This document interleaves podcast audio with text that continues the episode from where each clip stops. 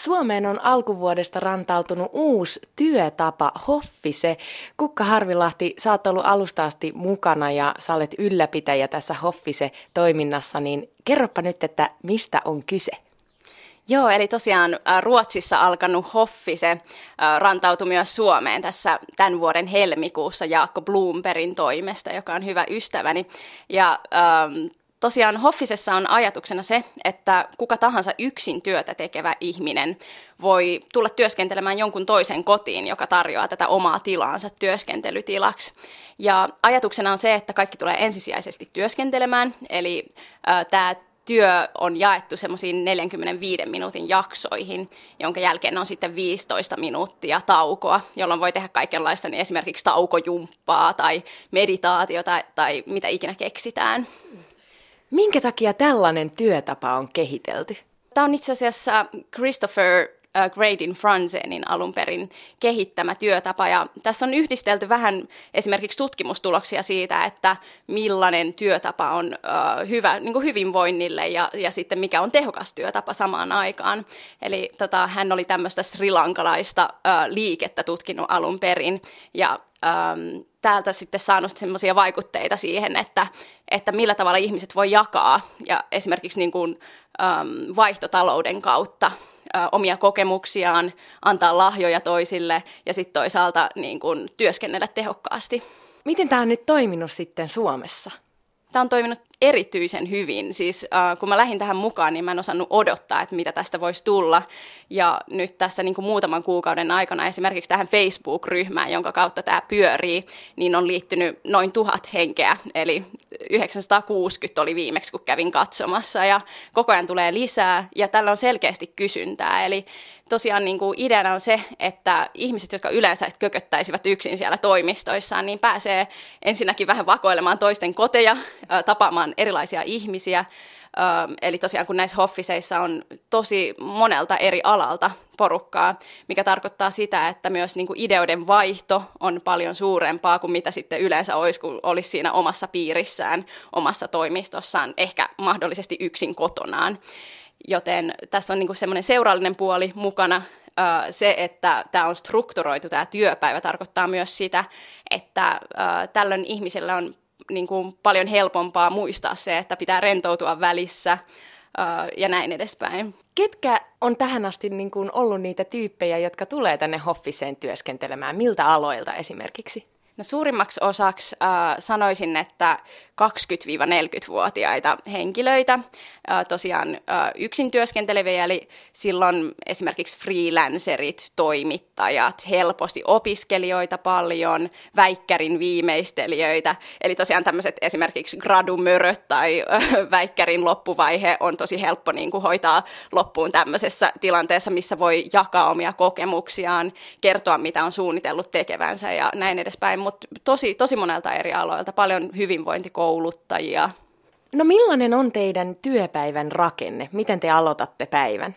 Joo, eli ähm, yleensä työpäivä on noin kello 9-16, eli semmoinen aika perustoimistopäivä. Ja äh, silloin alkuun on yleensä puoli tuntia aikaa keskustella, juoda kahvia niin kuin toimistossa yleensäkin ja virittäytyä siihen työpäivään, jonka jälkeen lyhyesti käydään läpi kaikkien suunnitelmat, mitä aikoo tänään saada valmiiksi, äh, mitä aikoo tehdä seuraavan työrupeaman, eli 45 minuutin aikana. Minkä takia 45 minuuttia? Onko se jotenkin, te olette todennut, että se on se tehokas aika, milloin ihminen jaksaa ja sitten täytyy pitää tauko, vai miten te olette rakentanut tämän?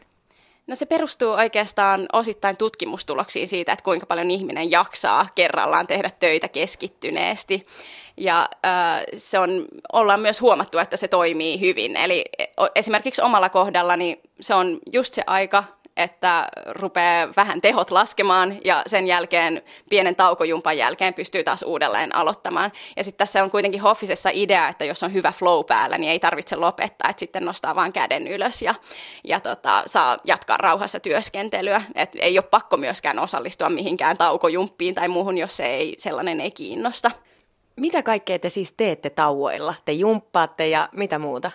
No meillä on ollut, riippuen vähän paikasta, että äh, jos ollaan pienessä yksiössä, niin yleensä vähän venytellään, tai sitten voidaan käydä metsäkävelyllä.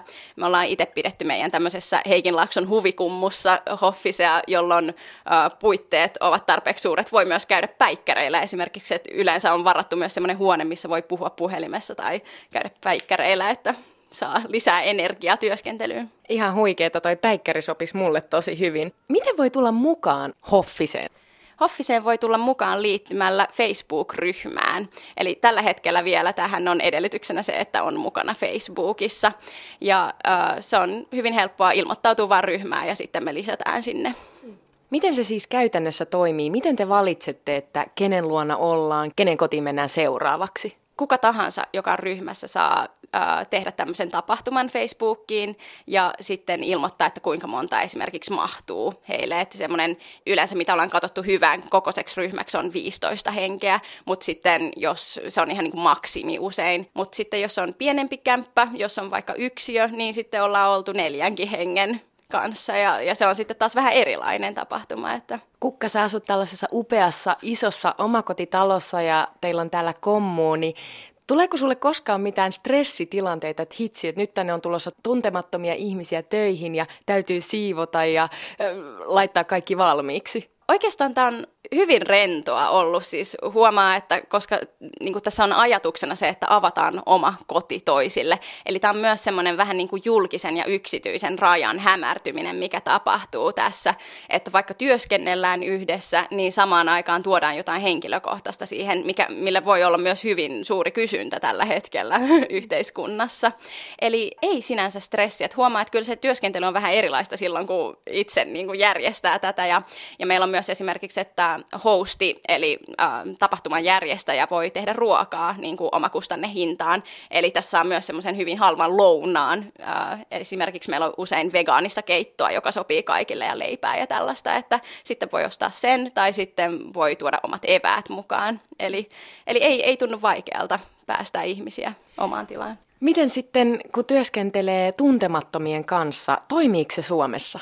Tässä tilanteessa se ainakin toimii. Ja, ja tämä on ollut ehkä mullekin semmoinen herätys siitä, että, että miten niin kuin, eri alojen ja erilaisten ihmisten kohtaaminen voi olla hyvin helppoa, minkä lisäksi tässä ollaan kuitenkin, että tänne tullaan työskentelemään, että se verkostoituminen on ehkä semmoinen niin kuin sivutuote siinä, mutta kuitenkin tavallaan, että ideana on se, että me kaikki tehdään omaa työtämme ja, ja sitten sen jälkeen se sosiaalisuus, mikä tulee, niin sen saa itse valita, että kuinka pitkälle siinä haluaa mennä. Ei, ei tunnu vaikealta olla tuntemattomien kanssa.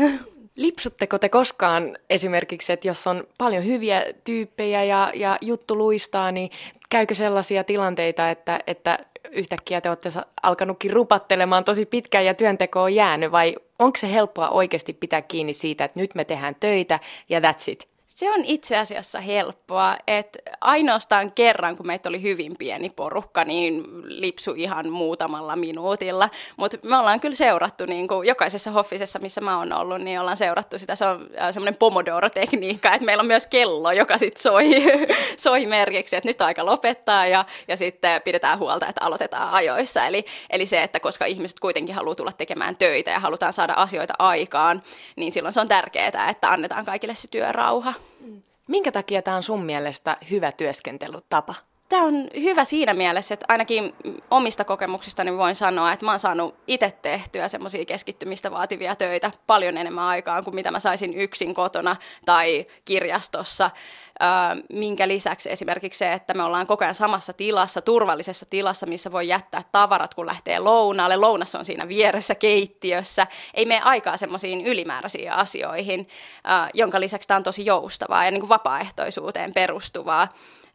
Myös se yhteisön tuki, mikä on yllättävän tärkeää huomaa niin kuin näistä tilanteista, että ö, osaa sanoa ääneen, mitä aikoo tehdä, näkee sitä omaa ajankäyttöä siinä, että kuinka paljon se 45 minuuttia esimerkiksi riittää, kuinka paljon aikaa mä tarvin jonkun projektin vaikka suunnitteluun tai näin edespäin. Eli tässä oppii tosi paljon omista työskentelytavoista, muista ihmisistä saa ideoita, ö, minkä lisäksi siitä tulee myös hauskaa. Eli niin kuin väliajoilla voi, voi keskustella muiden ihmisten kanssa ja, ja oppia uusia asioita. Yhteisöllisyys on nyt aika iso muoti-ilmiö, tai no ei nyt muoti-ilmiö, mutta tämmöinen trendi jopa Suomessa. Mistä sä luulet, että tällainen tarve yhteisöllisyyteen syntyy? Minkä takia me halutaan nyt individualistisesta yhteiskunnasta siirtyä tämmöiseen yhteisöllisempään meininkiin ja jopa tehdä töitä toisten kanssa?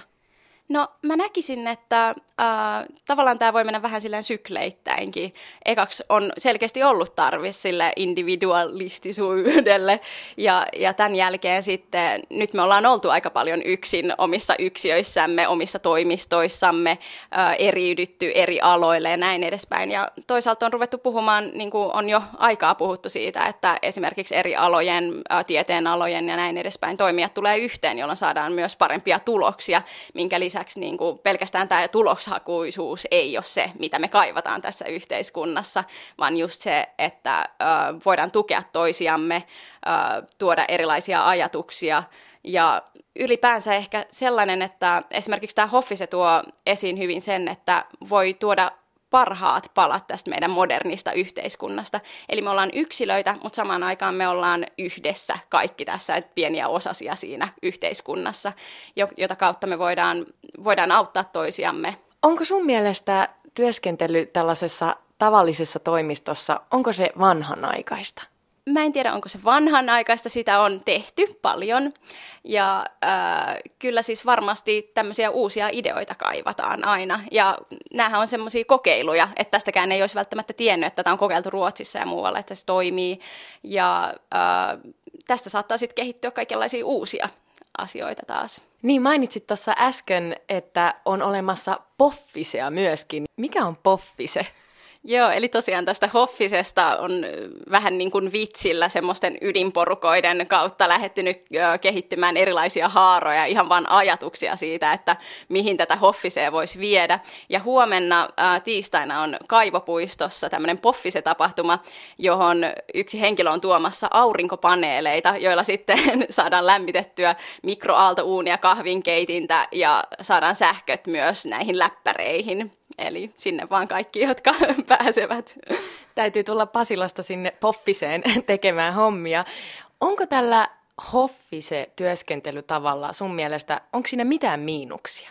Mä en ole tähän mennessä hirveästi nähnyt. Että totta kai sitten on esimerkiksi se, että kun on vaihtuva paikka, niin äh, työmatka voi olla pidempi tällöin. äh, Mutta jos siihen osaa varata aikaa, niin se, se ei tunnu kauhean pahalta, minkä lisäksi on mielenkiintoista nähdä näitä uusia paikkoja.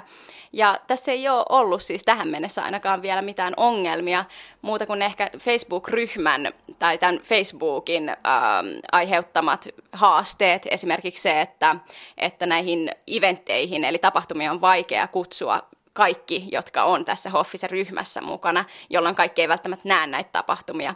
Eli nämä on ehkä semmoisia, mitä sitten pitäisi Facebookin kanssa melkein kehittää, että, että saataisiin laajempi tieto sitten aina näistä tapahtumista itsestään. Millaisia työskentelytapoja siellä Hoffisella voi sitten toteuttaa? Erilaisia. Lähinnä se on sitten sitä, juurikin sitä yksin työskentelyä, koska ne hommat, mitä sinne tullaan tekemään, ne on usein just äh, esimerkiksi toimittajan työtä tai äh, opiskelija lukee kirjaa, kirjoittaa gradua, näin edespäin, mitä ikinä. Mutta sitten täällä on myös usein äh, mahdollisuutena esimerkiksi meillä, kun meillä on hyvät puitteet, on ylimääräisiä huoneita. Yksi huone voidaan varata esimerkiksi neuvotteluja varten. Jos tulee vaikka samasta firmasta kaksi henkilöä, niin ne voi mennä sinne neuvotteluhuoneeseen äh, sopimaan asioista ja sitten jatkaa taas sitä itsenäistä työskentelyä. Eli tässä on myös tämmöisiä, että se venyy myös semmoiseen, äh, että voidaan yhdessä tehdä jotain. Kuinka laaja ilmiö tästä tulee, tästä hoffisesta? Mitä uskot? Tämä alkaa olla jo tosi laaja, että äh, ympäri maailman alkaa tulla hoffiseja me ollaan myös verkostoituneita, esimerkiksi Kanadan Hoffisesta muhun otettiin yhteyttä ja, ja näin edespäin. Eli tämä, tämä on selkeästi semmoinen, että tämä on niin kuin ihmisten verkosto, yksin tekevien, töitä tekevien ihmisten verkosto, eli laaja ilmiö. Toivottavasti jatkuu. Onko tämä ennen kaikkea yksin töitä tekevien ö, työtapa vai voiko esimerkiksi sanotaan joku yritys, pikkuyritys, voiko ne osallistua tähän myöskin? No siis voi, periaatteessa kuka tahansa voi osallistua, eli, ja eihän sitä tiedä, että mihin tämä niinku ideana lähtee. Et se, se, ja se on laajentunut jo erilaisiin kokeiluihin, eli äh, miksei se toimisi niinkin. Millaisia tulevaisuuden näkymiä tällä Hoffisella on? No mä itse henkilökohtaisesti toivon, että tästä tulisi maanlaajuinen verkko Suomessa, jolloin esimerkiksi meillä on paljon kyselyjä siitä, että voitaisiko tämmöistä perustaa Kuopioon tai Vantaalle tai näin edespäin. Ja Vantaalla onkin varmasti jo Hoffisen ryhmä. Ja äh, sillä tavalla, että, että tämä olisi tarpeeksi ihmisten tiedosta ja ihmiset uskaltaisi myös lähteä tähän mukaan aktiivisesti. Ja, äh, esimerkiksi Ruotsissa on hyviä, hyviä esimerkkejä siitä, että näitä hoffiseja on joka päivälle, saattaa olla useampikin, jolloin voi vaan valita siitä, että okei, nyt mä voisin mennä tonne, tai tämä paikka on lähempänä siitä, mitä mä oon tekemässä myöhemmin päivällä ja näin edespäin. Eli, eli semmoinen joustavuus, mikä syntyy siitä, että se on maanlaajuinen. Tämä kuulostaa niin hyvältä työtavalta, että mä, mä päätin, että mun pitää joku päivä tulla Hoffiseen mitä mun täytyy nyt tehdä? Seuraava askel olisi se, että liittyy Facebook-ryhmään. Ja sitten me hyväksytään ryhmään, luultavasti melkein saman tien.